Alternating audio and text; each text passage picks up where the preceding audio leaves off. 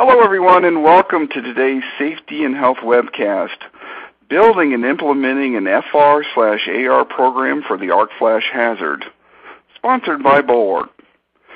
This is Alan Ferguson, Associate Editor at Safety and Health Magazine, filling in for Kevin Druley. I will moderate today's session, and thank you all for joining us.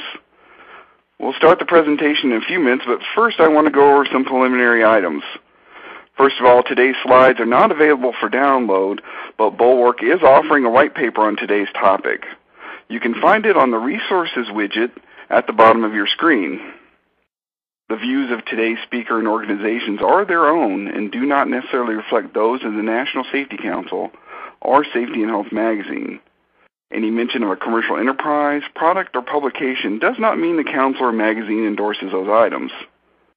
At the end of today's webcast, we will conduct a question and answer session. To ask a question, simply type it in the text box in the lower left-hand corner of your screen and click the button for Submit Question. Feel free to ask your question any time during the presentation. You don't have to wait for the question and answer session to begin.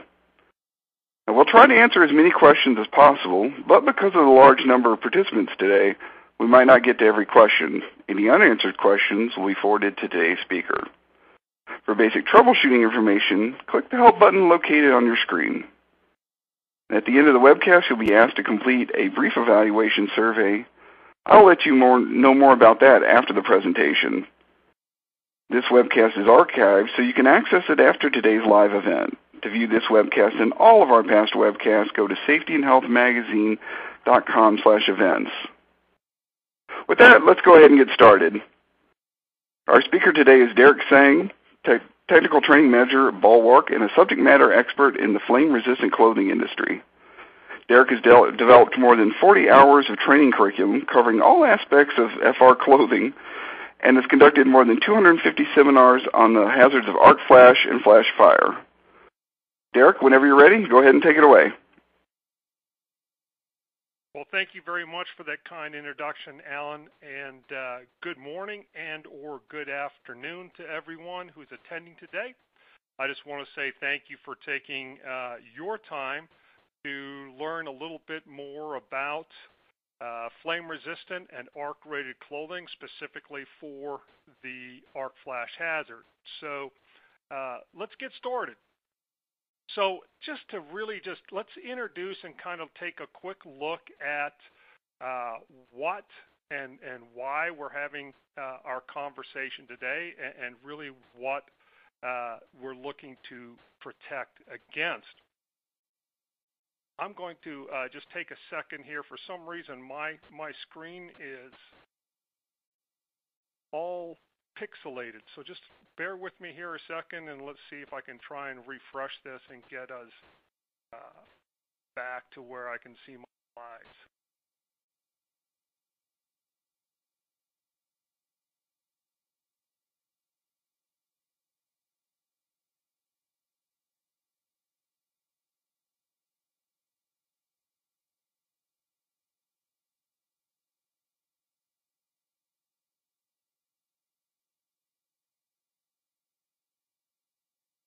Okay.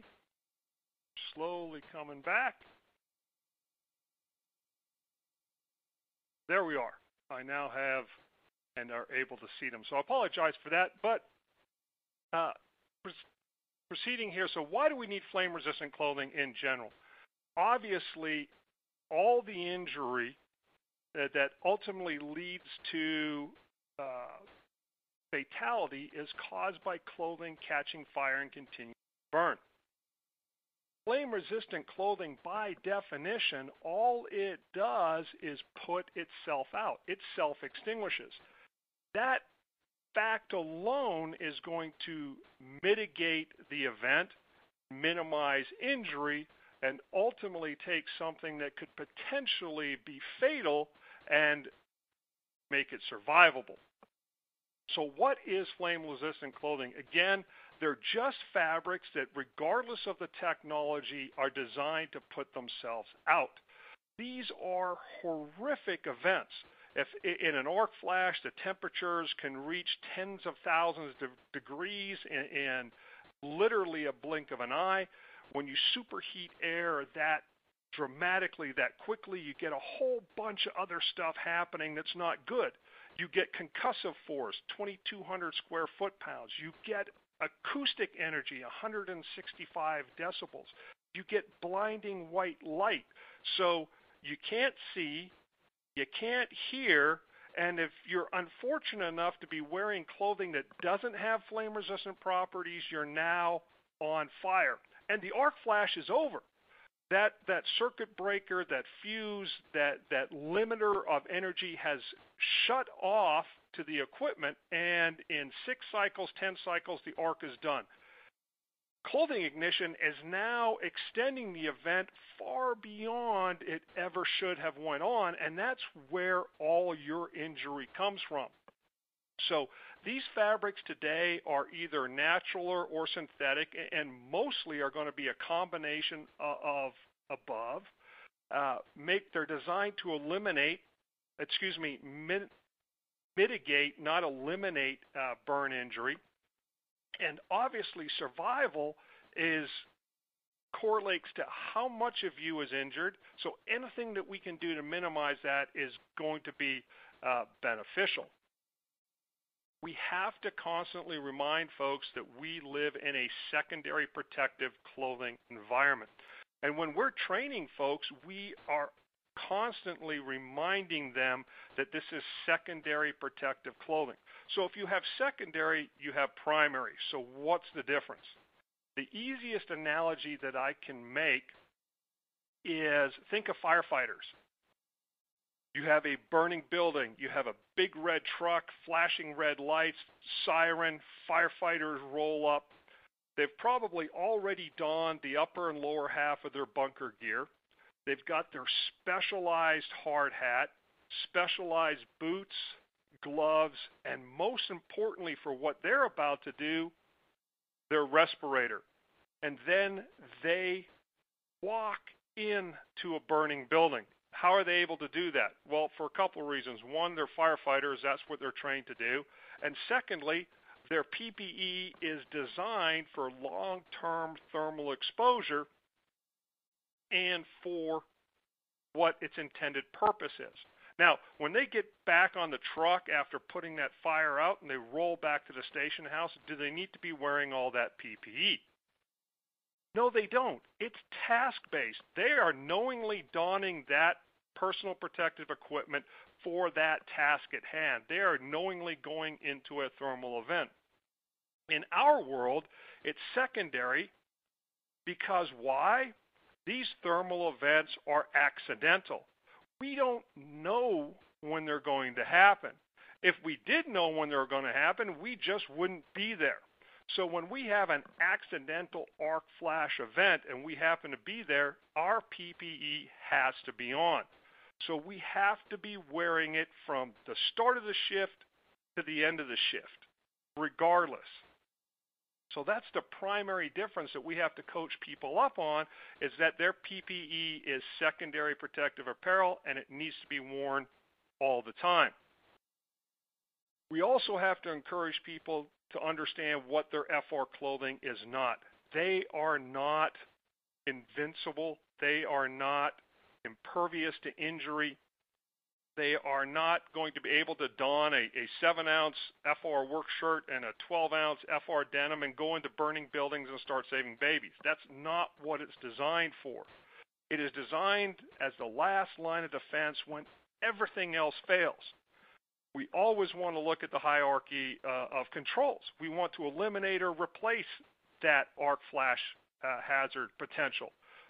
We want to engineer that arc flash energy down.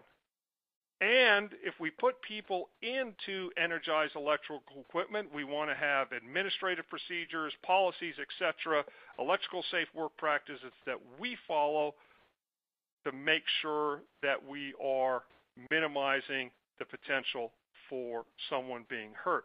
That all being said, if there is an arc flash, all those steps have failed. You can't eliminate or replace it any longer. Engineering's not going to affect it, and your admins and policies are definitely not going to prevent injury. What is left to prevent injury is your PPE. and you have to have it on in order for it to work. Think about it this way. Uh, one of the leading industries right now in engineering that, that's forefront that we all get to see is think of the auto industry. Think of automobiles in the last five years. Think about the commercials that you're inundated with on, on a regular basis. For example, here you've this is an old commercial, but you see this little smart car uh, holding up this giant SUV. How's it able to do that? Engineering. It has a titanium frame that's designed to protect those occupants. Uh, also, believe it or not, that tiny little smart car has eight airbags inside it. Again, all engineering designed to protect the occupants. Uh, cars today have side view mirrors that will notify you if there's something in your blind spot. Some of them even have technology and engineering to where it will not resist you trying to change lanes if there's something in your blind spot. That's all engineering. You look at uh, some of these cars today have uh, sensors arrays to where they will stop if you do not react fast enough. Some of these sensor arrays allow you to parallel park. No longer do you need to spend hours trying to parallel park. You just simply hit the button and the car parks for you because of the engineering. That all being said, why do we rely on 70 year old technology? Why is the number one law across the land click it or ticket? Why is it that engaging your safety belt is mandatory, especially if you're driving a company vehicle? You would think that it would be obsolete by now, but it's not. And why isn't it? It's a proven life saving piece of equipment. Regardless of how bad it is on the inside of the vehicle, it's better than 250 feet down that asphalt.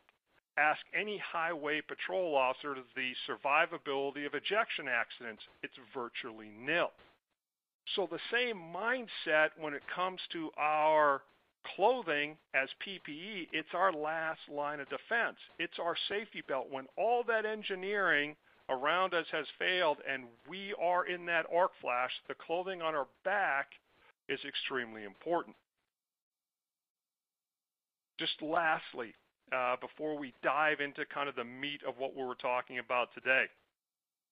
I used to have, and you can easily access these too. If you go to the Google box that's on uh, your computer you're listening today, and you put in keywords like arc flash, electrical burns, electrical accidents, uh, you put in these keywords, and, and you'll probably populate your inbox three to four times a month uh, half of those will be arc flash incidents. The other half will be uh, shock incidents. But you can easily, over the course of a short period of time, have a catalog of relevant articles talking to the hazard as it is today. That being said, I used to share tons of articles. I don't anymore, but I still share this one article, and here's why. This is 2004. If anybody can go back to 2000, what happened in 2000? NFPA 70E came out and said you have to have, at that time, that the terminology was flame resistant clothing, outermost layer to protect equal to or greater than the incident energy uh, of, of the equipment for the first time. So that's in 2000. So here we are in 2004, four years later we have an electrician working on HVAC equipment in a school in a suburb of Chicago. That's not the important piece. The next paragraph is the important piece. The Cook County Medical Examiner. Ladies and gentlemen, you never want the medical examiner talking about you. That's the coroner. In order to gain entry into his office, you are a fatality. The coroner said there was a spark coroner speak for arc flash that ignited this electrician's clothing, and he succumbed to those injuries uh, in the in the hospital. So he succumbed to those burn injuries that were induced by his clothing catching fire. Notice it wasn't the arc flash. The arc flash was just the ignition point for the fuel to catch fire.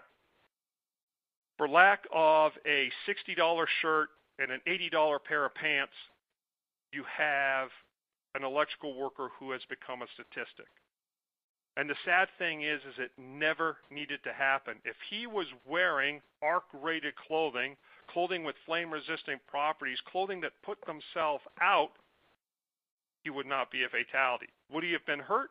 Possibly. We don't know to what extent, but he definitely would not have been a fatality. So, where are the regulations and the standards today?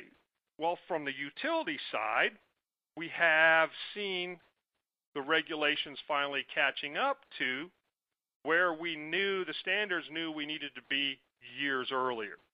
So in 2014, everybody was made aware. 1910-269 came out in the final ruling. The regulation, now it's law, you have to have ARC-rated clothing equal to a reasonable estimate of the incident energy that your employees can be up against. So that was a big uh, motivator there. It was long overdue. Uh, obviously, for years we knew that uh, clothing could ignite in arc flashes. We knew there was a solution in flame-resistant arc-rated clothing. And finally, we have the law catching up. And in fact, when this was put into OMB, the Office of Management Budget, the financial part of it is, and the people part of it is, is the determination was 20 lives a year would be saved by this uh, law and up to 118 serious injuries and all the dollars and cents in and around that it was tens and tens of millions of dollars would be saved by uh, implementing this into our uh, electric utilities. So what changed? Well, a couple things. Uh, if you had estimated your incident energies and you had determined that the large majority of your equipment was under 8 calories and you're already in an arc-rated clothing program, more than likely you had defaulted to the 70E terminology, which was Cat 2, which was 8 calories or better of protection. So you're probably wearing 8 calories or more already, and you wouldn't have to change a whole lot. If you were, for example, uh, in a utility that had only uh, flame-resistant shirts and they were allowed to wear uh, non-FR heavyweight denim jeans, you would probably have to change that lower half. The other scenario is is you do your uh, uh, your estimate of your electrical equipment and you find out you've got some equipment that is greater than what your current clothing specification is. Uh, if you're at 8 calories, you might find that you have some equipment that's at 10, 15, 20. So what do you do in those cases? Well, you really have a couple of options. Uh, one, get further away. Uh, if you don't use hot sticks, implement hot stick train. Become a hot stick. Uh, get the end of the hot stick. If you have to be hands-on, then you have to have more uh, arc-rated value or a greater ATPV, arc thermal performance value, in your clothing. How do you do that? That's where layering can come in and provide some additional advantages. So when arc flashes happen, this just happens to be a, a picture of an arc flash incident that took back uh, place back in, in early 2000s. We had a meter arc here. Uh, we had the PPE from the electrical worker. You'll notice the little charcoal briquette on the right. That's his leather protector for his rubber gloves that were there for shock protection. Uh, you see his safety glasses, and you'll also notice the charring on his uh, arc-rated flame-resistant uh, shirt here. This is also what he was wearing underneath. Now, we'll touch on this and then we'll kind of come back to it in a different way. This is a 100% cotton t-shirt, which by all the standards, whether it's uh, ASTM 1506, whether, it, whether it's NFPA, etc., you're allowed to wear 100% natural fibers underneath your uh, arc-rated flame-resistant garments. So this is perfectly acceptable. What the concern is, though, is what you see here is charring. Charring is a predecessor to what? Ignition. So if there was a little bit more energy in that arc flash that electrical worker was in front of, a little bit more break open of his outermost layer, what could potentially be the hazard? Well, obviously the hazard is having a cotton clothing fire underneath an arc rated flame resistant shirt. It's what we call the chimney effect. And we don't want that to ever happen. So when we look at layering to meet the hazard, we're looking at trying to, one, increase how much protection we have, but also take anything that could potentially ignite and hurt us out of the equation. So what are layering basics? Well, any garment worn as an outer layer, including rainwear, must have uh, and must be arc rated a lot of folks are, well, Derek, what's the difference between arc rating and flame resistant? Well, in order to be arc rated, you already by default have to be flame resistant because you're flame resistant first. You go through additional testing to have an arc rating. So by default, all arc rated garments are flame resistant, but not all flame resistant garments are arc rated. So make sure that our outermost layer is arc rated then any garment that is underneath that must be of a natural fiber. It can't melt, drip, or add to the injury. What are natural fibers? The most common everybody thinks of, obviously, is cotton. If it's the cold time of year right now and we're in Minnesota, North Dakota, or any of our other cold states, wool is underneath there, and that's a natural fiber. And then, obviously, uh, silk is another uh, natural fiber that is permissible all of those that I just mentioned, though, won't melt, drip, and necessarily add to the ignition up until, uh, excuse me, won't melt, drip, or add to the injury up until we have ignition. So they are allowed, but not necessarily maybe maximizing protection. So what do arc-rated FR base layers eliminate, and what do they help with? Uh, first, you can get more protective in two lighter weight layers than you necessarily can in a, in a heavier layer. For example, if you're currently wearing uh, 8 plus calories of protection in a Cat 2 garment, you're probably sitting anywhere between 6.5 and 8 ounces of material in that shirt. If you have a 10 calorie hazard or a 12 calorie hazard, do you want to build a outer layer that meets that? Well, guess what? More than likely, in order to get to 12 calories, you're going to be 8 to 9 ounces of fabric in that single outer layer. You can easily get to that 10 or 12 calories of protection in a four and a half ounce base layer and a five and a half ounce outer layer, so two lighter weight layers and you're going to exceed that 10 or 12 calories in the large majority of cases. So that's one advantage. The other big advantage is when we have failure of that outer layer.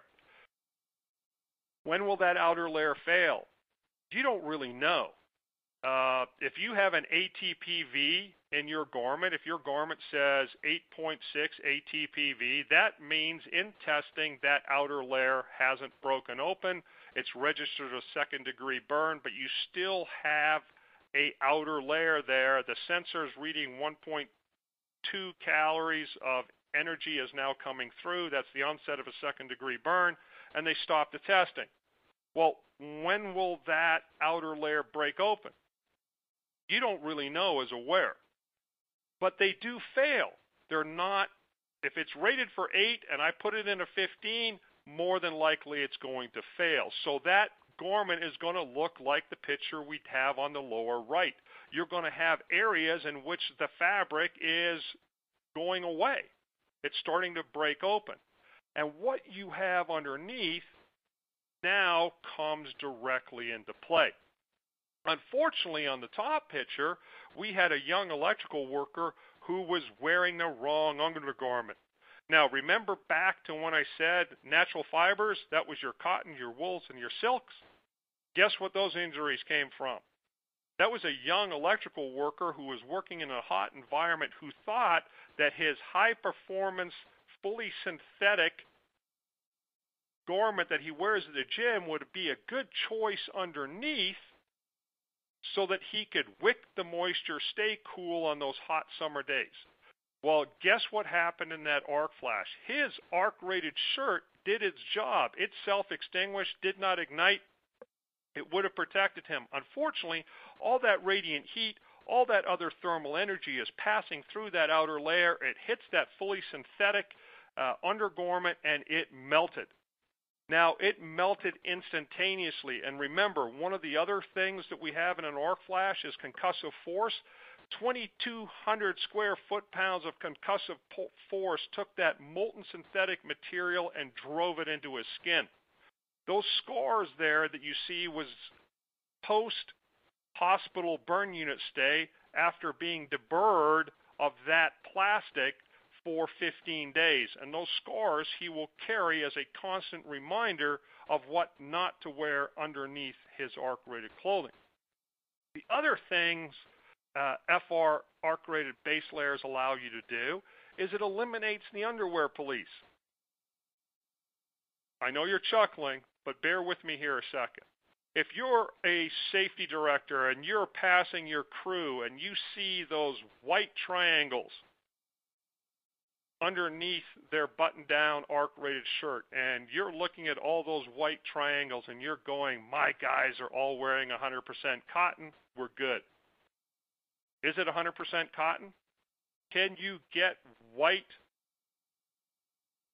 t-shirts, undergarments that are 50-50, 80-20, 65-35?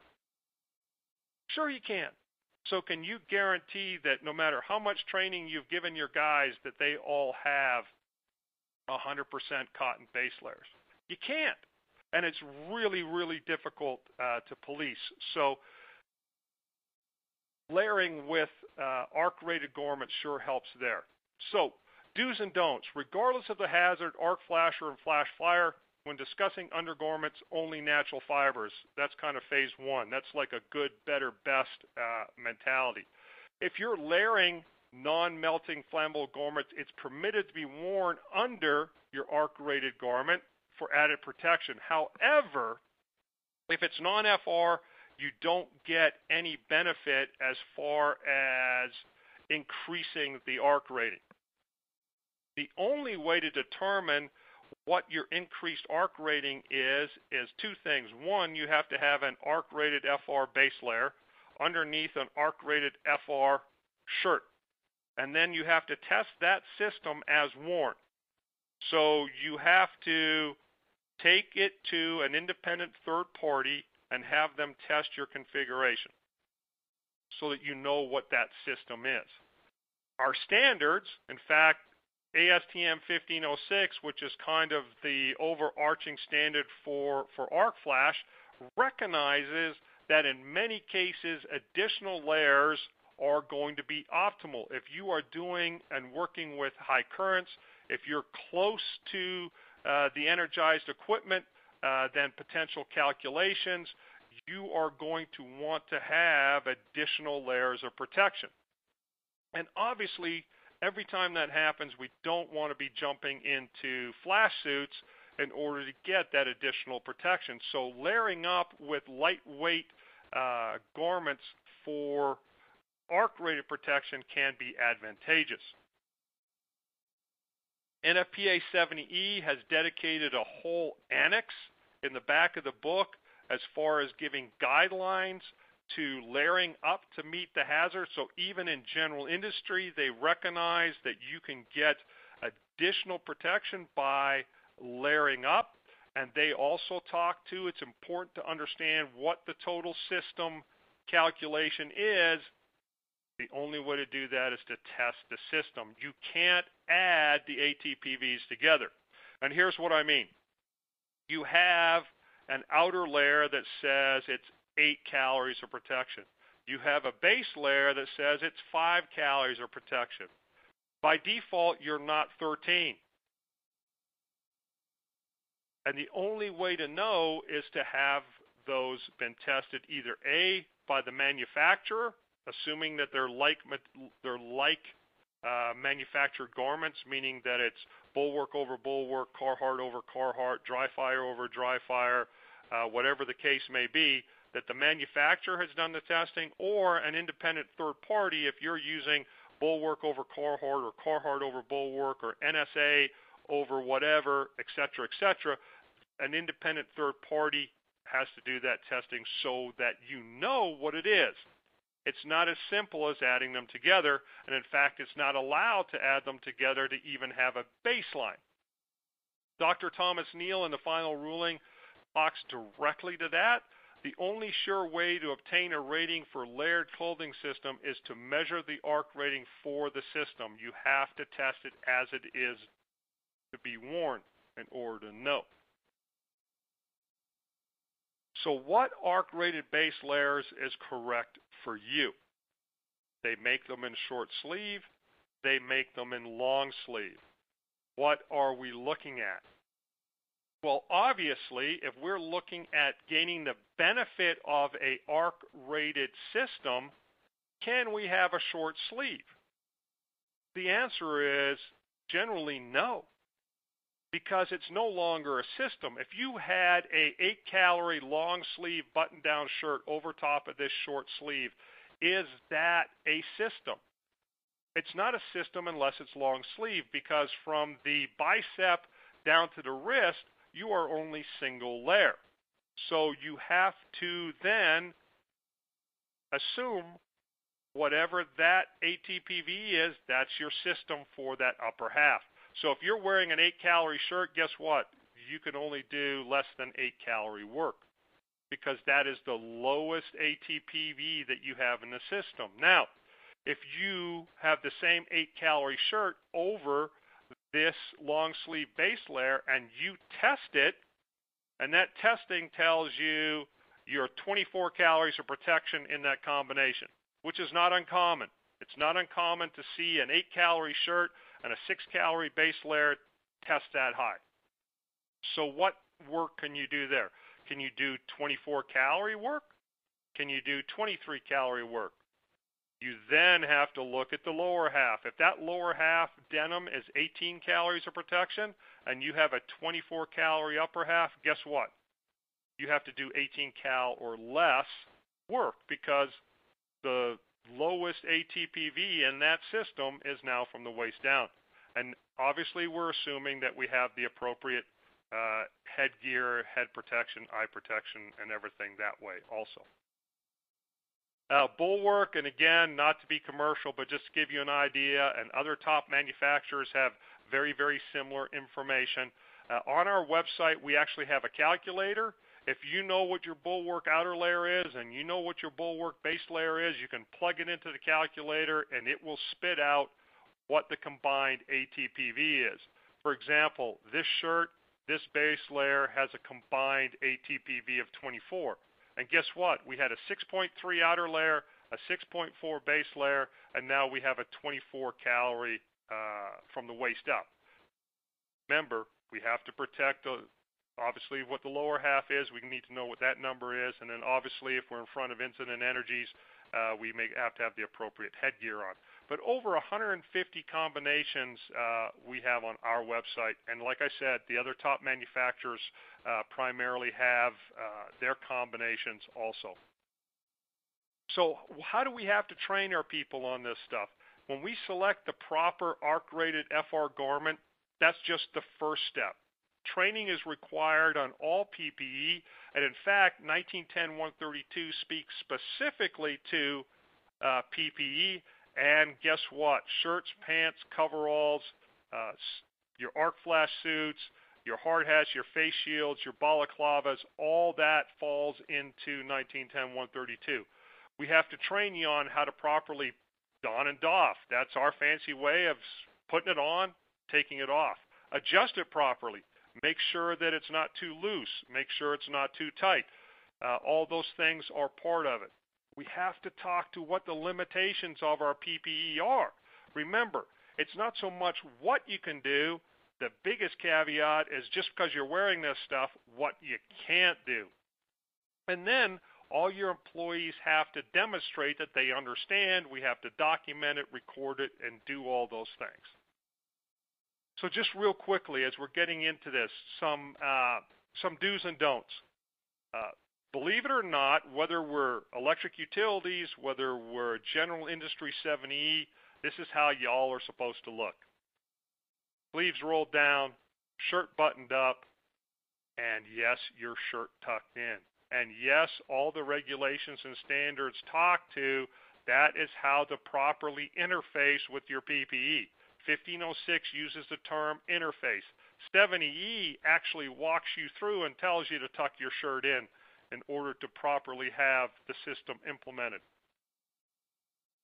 When I walk around and I do my site visits, unfortunately, I see a lot of these. This is how uh, PPE is used in the field. Now, I'll hear the comment, Derek, I'm working de-energized. Derek, I'm on my break.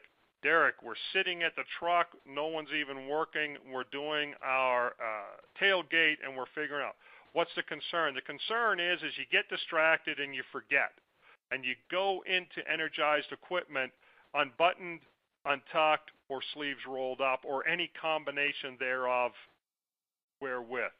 And that can be unfortunate if there happens to be an arc flash at that particular time. Deploy your PPE correctly. Other things to think about uh, that we make this huge investment in arc-rated flame-resistant clothing, and there's little nuances that can cost us dearly and in many cases may nullify all the investment that you've made. Things to be aware of. What we put on our head is important.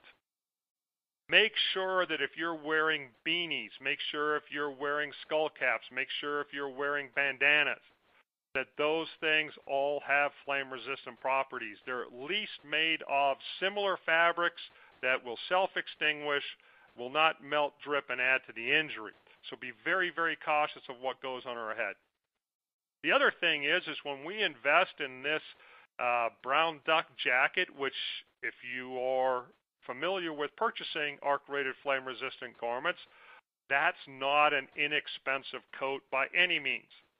But that hoodie, is that hoodie arc-rated and flame-resistant? Does that hoodie have flame-resistant properties?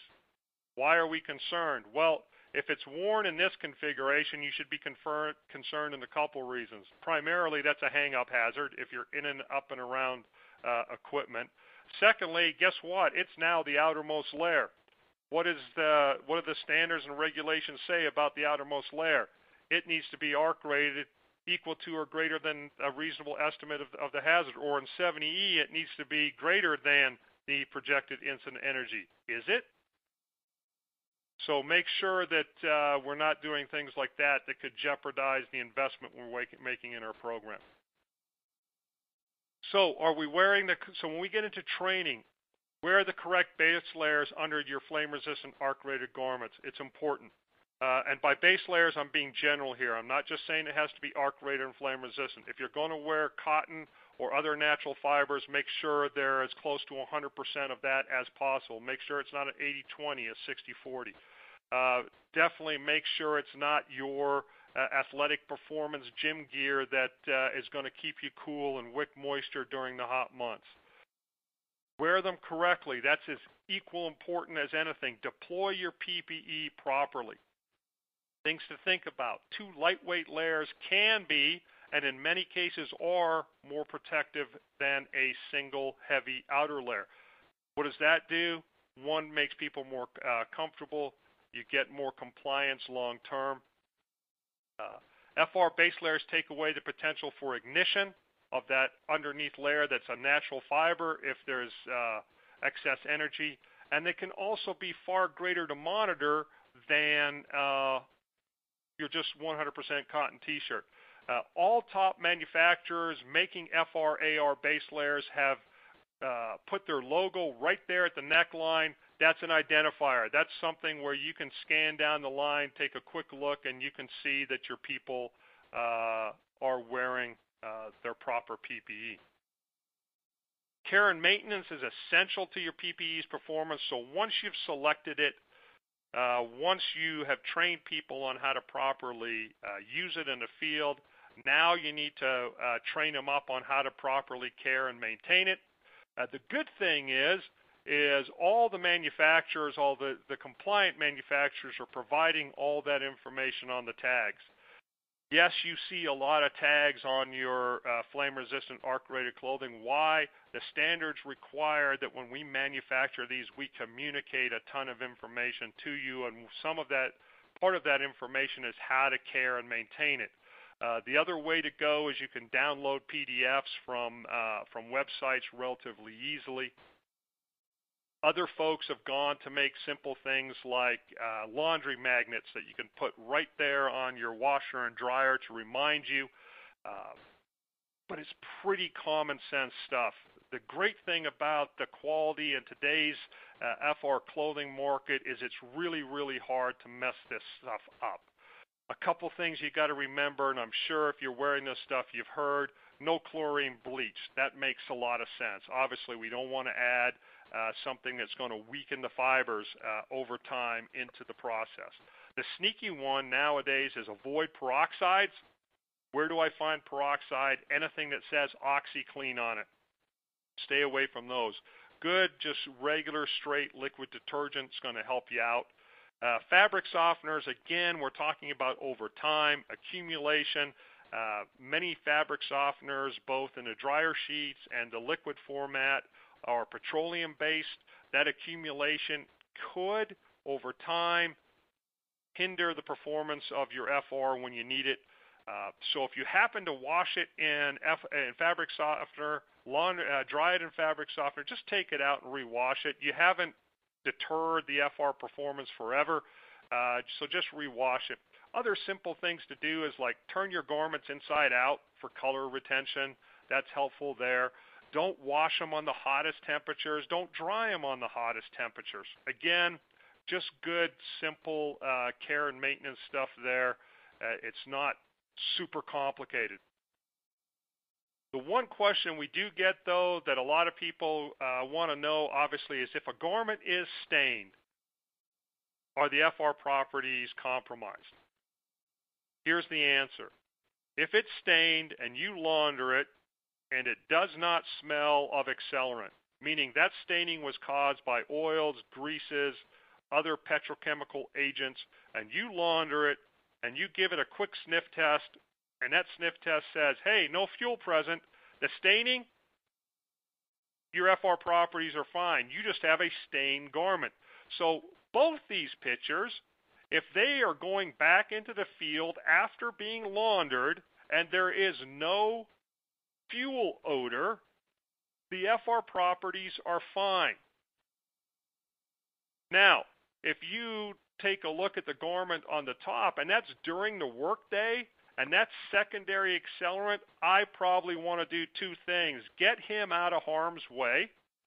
And secondly, if possible, change out of that shirt. That is a lot of fuel on that shirt. And those FR properties that don't have fuel on them will work. The ones that have fuel on them, you are going to that fuel is going to ignite and burn until the fuel's gone. And it, your FR properties will not come into play in those areas. That's what we call, well, in that case, it would be a hot spot. That would be an extremely large hot spot. More than likely during the workday, you're going to look something like this. Those are oils, greases, secondary accelerants. Uh, that will create a hot spot. Typically, if you had an arc flash incident, you would, could potentially see those ignite, and then you've got the padding thing that typically you see people do as that fuel is used up. Fuel will always be used up if it's ignited. Now, it may or may not ignite because there may not be enough fuel there, but during the workday, the lower one, you're probably going to continue to work on and do what you need to do. Uh, again, if you launder those, and they smell like fuel, they are fuel, continue laundering until the fuel odor is gone. If you cannot get rid of the fuel odor, you need to retire that garment. If it smells like fuel, it is fuel. Repairing and replacing. Rule of thumb, a nickel and three inches. Uh, if the hole is a nickel or smaller, you can sew it up. If the rip is three inches or less, you can probably sew it up. Uh, the caveat is you have to have Aramid or Nomex thread in order to do that sewing. If you're going to patch, you have to patch with like materials. That means you have to use an old garment as your source for like materials. You cut a piece out, you sew it up with your Aramid thread, and you go back into the field. I have a couple of thoughts on that, but let's get through this this one here. Uh, those elbows, that's unrepairable. That's retire that garment, get a new one. The one in the middle where you see the rip on the thigh there, that's greater than three inches. It's not going to be easily repaired. Again, retire that garment. Lower left on that pant leg, that is far greater than uh, three inches, but it's on a seam. Can you make the decision to possibly sew that up with Aramid thread and be okay with that? Mm, I guess you could. Wouldn't recommend it. Now, on the shoulder here, again, we're on the seam. Is that three inches or less? You can probably make that repair. Here's what I want you to start thinking about, though. Start thinking about your PPE like you think about other PPE. If you have a small crack in your hard hat, are you going to replace it? Yes, you are. If you have a small crack in your safety glasses, are you going to repair them? Yes, you are. Even bigger picture, if you climb, if you go to height and you have a fall harness, would you repair your frays? If you had a cut, as long as that cut's less than an inch, I'm only 180 pounds, it's rated to 300 pounds, I'll be okay. No, you wouldn't climb and rely on your last line of defense if you fall on a fall harness that's either frayed or has tears in it or is ripped or worst case scenario yet, you repaired. You don't do that. Start thinking about your, your clothing, uh, especially when it comes to arc flash protection and flash fire protection the same way. Inspect it daily. Check for holes, rips, tears, etc. Lay them on the bed. Go through uh, your rip tear inspection, just like you do on your gloves every day. You check your rubber gloves for the integrity. You check your your rubber gloves uh, for for ozone damage do the same thing. Just go through that uh, quick check. Just real quick here, uh, ARFR should be appropriate to the hazard, always the outermost layer, all natural, non-melting undergarments. Make sure you they're clean, no flammable contaminants, especially when you start the day, and then repair correctly and retire from service when needed. Always, always button them up, tuck them in, and roll them Unfortunately, this is a picture here of a, an electrical worker who had perfectly good arc-rated shirt. You can see from where he rolled it up uh, to his shoulder there, there's no damage.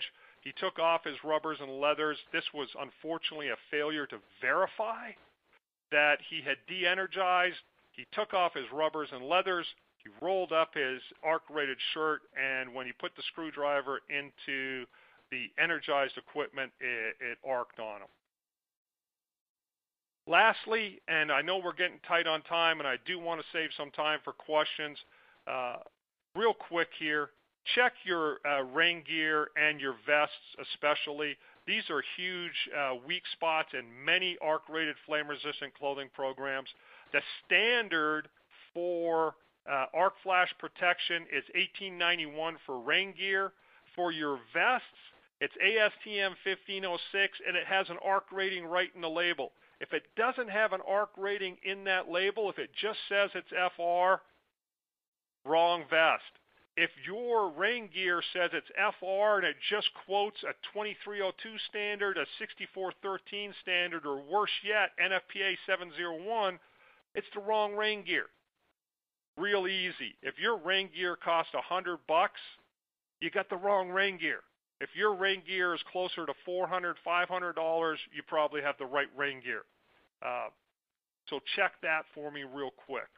In wrapping up, when you're looking at putting a program together, always get the manufacturer's guarantee in writing on letterhead and make sure it's signed uh, by that company. Why? That just gives you a good starting point that the guarantee is for the life of the garment and it's not tied to a standard. Remember, standards are bare minimum performance. The standard for arc flash is 25 launderings. You do not want that guarantee to say meets ASTM 1506 standard. Because at 26 launderings, your guarantee is gone. Ask for the test data for the hazard so that you're not getting flash fire test data for an arc flash hazard. Make sure any certifications that you get handed to you and then verify them. Don't take the manufacturer's certificate as uh, the absolute end all. Contact that uh, certification organization and get them to verify that the data is in, indeed accurate. And then specify only that certified compliant garments are on site.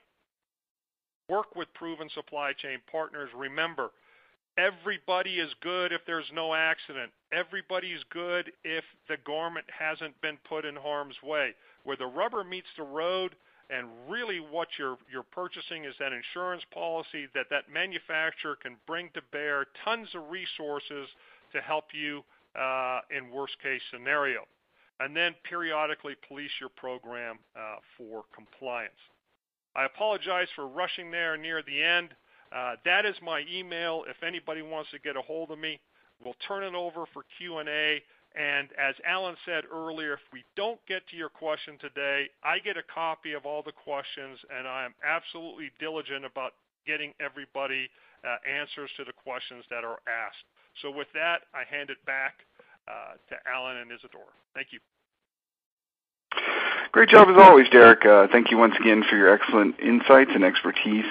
Before we start the Q&A, I want to remind everyone of the evaluation survey we're asking you to complete. The survey should be appearing on your screen. Your input is important because it will help us improve future webcasts. If you do not see the evaluation survey on your screen, please turn off your pop-up blocker. You may also access the survey by clicking the survey button near the lower right part of your screen. With that, now let's get to some questions.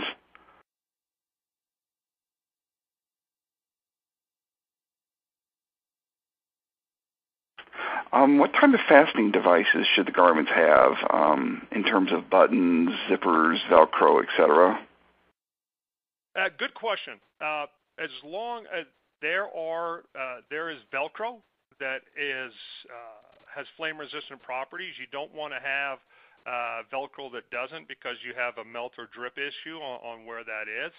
Uh, when you're having zippers or anything metal that is that uh, my my layer that is it's not in a jacket uh, if it's in a coverall or if it's in a shirt and something that it'd be wearing and up to my skin make sure uh, and the manufacturing standards require that there's a layer of FR between me and anything metal. So if there's a metal zipper, there has to be a flap of FR so it can't just be bare metal against you even the posts on your jeans and your pants, etc., have to have FR uh, behind it because that metal is going to heat up, and we don't want that uh, that energy transferring to me. So there there has to be a barrier there.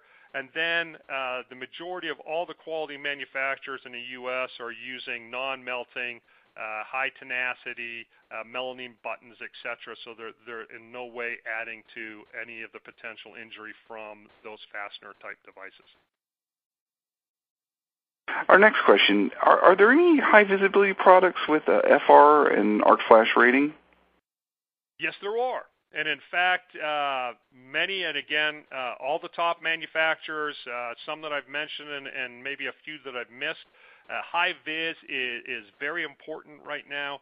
And in fact, uh, many of the folks are building uh, single layer high vis garments that are ANSI rated uh, to avoid having to put on additional layers like vests, etc. So you'll see a lot of those uh, uh, button-down Henleys that'll have the segmented reflective tapes with the high vis backgrounds, so they're ANSI compliant. You see a lot of hoodies and sweatshirts that are meeting those requirements, and a lot of folks are now building outerwear uh, to get to those high vis standards. So if you hop on any of those websites uh, with those top folks, you should see a good offering of high-vis ANSI 107 compliant uh, garments being built today. Our next question, can leather belts be worn with FR clothing? Leather, uh, as long as it's uh, leather, is very, very resistant uh, to heat, and more importantly, very resistant to ignition. You'll see leather belts; they'll start to curl. You'll see, depending on proximity to the energy, you'll see obviously thermal damage, but you don't see ignition. Uh, so leather belts are fine. Even some of the uh, high dense ballistic nylons hold up. You'll see a little bit of melting start again on pr- proximity to the incident energy. Obviously, what we want to minimize on belts, and especially in an electrical environment, is how much metal is on that belt. Uh, we don't want to see those big, uh, you know, first place, you know, rodeo cow wrestling uh, dinner plates on there. We want to keep that metal to things. So leather, high ballistic nylons, uh, they actually hold up with to ignition and those energies reasonably. So they're not contributing to uh, any kind of burn injury. So again, if there's no burn injury being contributed, we don't worry about them. Our next question, are non-certified electrical or low voltage process control or maintenance employees uh, covered by the ARC Flash standard and the FR slash AR clothing rules? Okay, uh, very complex question. Uh, there are specific guidelines, especially in 70E, when you're talking about what a qualified person is. And then obviously as the employer, you're the one who's qualifying them. So if you have qualified, you have unqualified. Uh, the toughest thing to train people on is the fact that they're unqualified. Now, can an unqualified person get into the arc flash boundary? If they are escorted by a qualified person, the answer is yes, because that qualified person may need that unqualified person to hold some tools, do some things for them to where they've given them clear instruction prior to entering there what their role is but they are in the arc flash boundary. So yes, you would be then having to fulfill all the PPE requirements uh, that, that a qualified person uh, would have to fulfill. And that includes supervisory personnel also. Our next question, are there any new standards for boots? Uh, I'm not a boot guy. There are some uh, when you get into uh, specific uh, electrical requirements as far as dielectric boots, things like that. Primarily for you know our utility applications and even in our 70E applications, the large majority of them are leather boots, non-conductive soles, those kind of things, and there is direction in our standards and to what those are, and then into some of the higher voltage uh, requirements, there's additional. Uh, unfortunately, that's kind of outside my personal uh, my personal scope. Uh, during welding applications, is a um, FR slash AR clothing recommended? So welding is unique. Uh, there are, unfortunately, not a lot of guidance uh, in uh, either our regulatory side uh, or and into our standards. In fact, they use very, very similar language that 1910-269 uh, did years ago. That whatever you wear can't melt, drip, or add to the injury. Unfortunately, people then think that cotton is a safety upgrade. People then think that wearing cotton in welding environments is okay because it doesn't explicitly say you can't. Uh, cotton is fine because it will not melt, drip, uh, but once it ignites, it's definitely going to add to the injury. Can cotton ignite in a welding environment? Absolutely, uh, cotton can ignite. So uh, by default, I would say that if, if I was a welder, and specifically if I had a loved one who was going into the welding trade, I would make sure that all their garments had flame-resistant properties to where that task did not cause uh, their garments to ignite. The and I think about what you do as a welder. You are myopic. Your single focus is on that bead. Your whole energy, your whole being is making sure that bead is perfect. If you had a big hunk of slag pop off and it falls into a crease in your elbow, or if you're kneeling down into the back of your leg, and that garment ignites, it's only a matter of, of seconds before you burn through your nerve endings and you no longer feel it.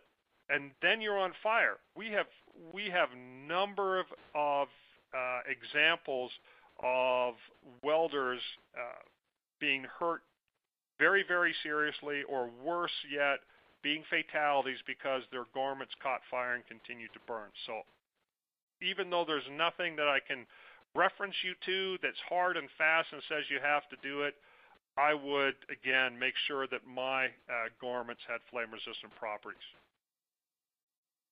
All right, thank you, everyone. Uh, unfortunately, we have run out of time. I'm sorry we didn't get to everyone's questions, but all of today's unanswered questions will be forwarded to our speaker.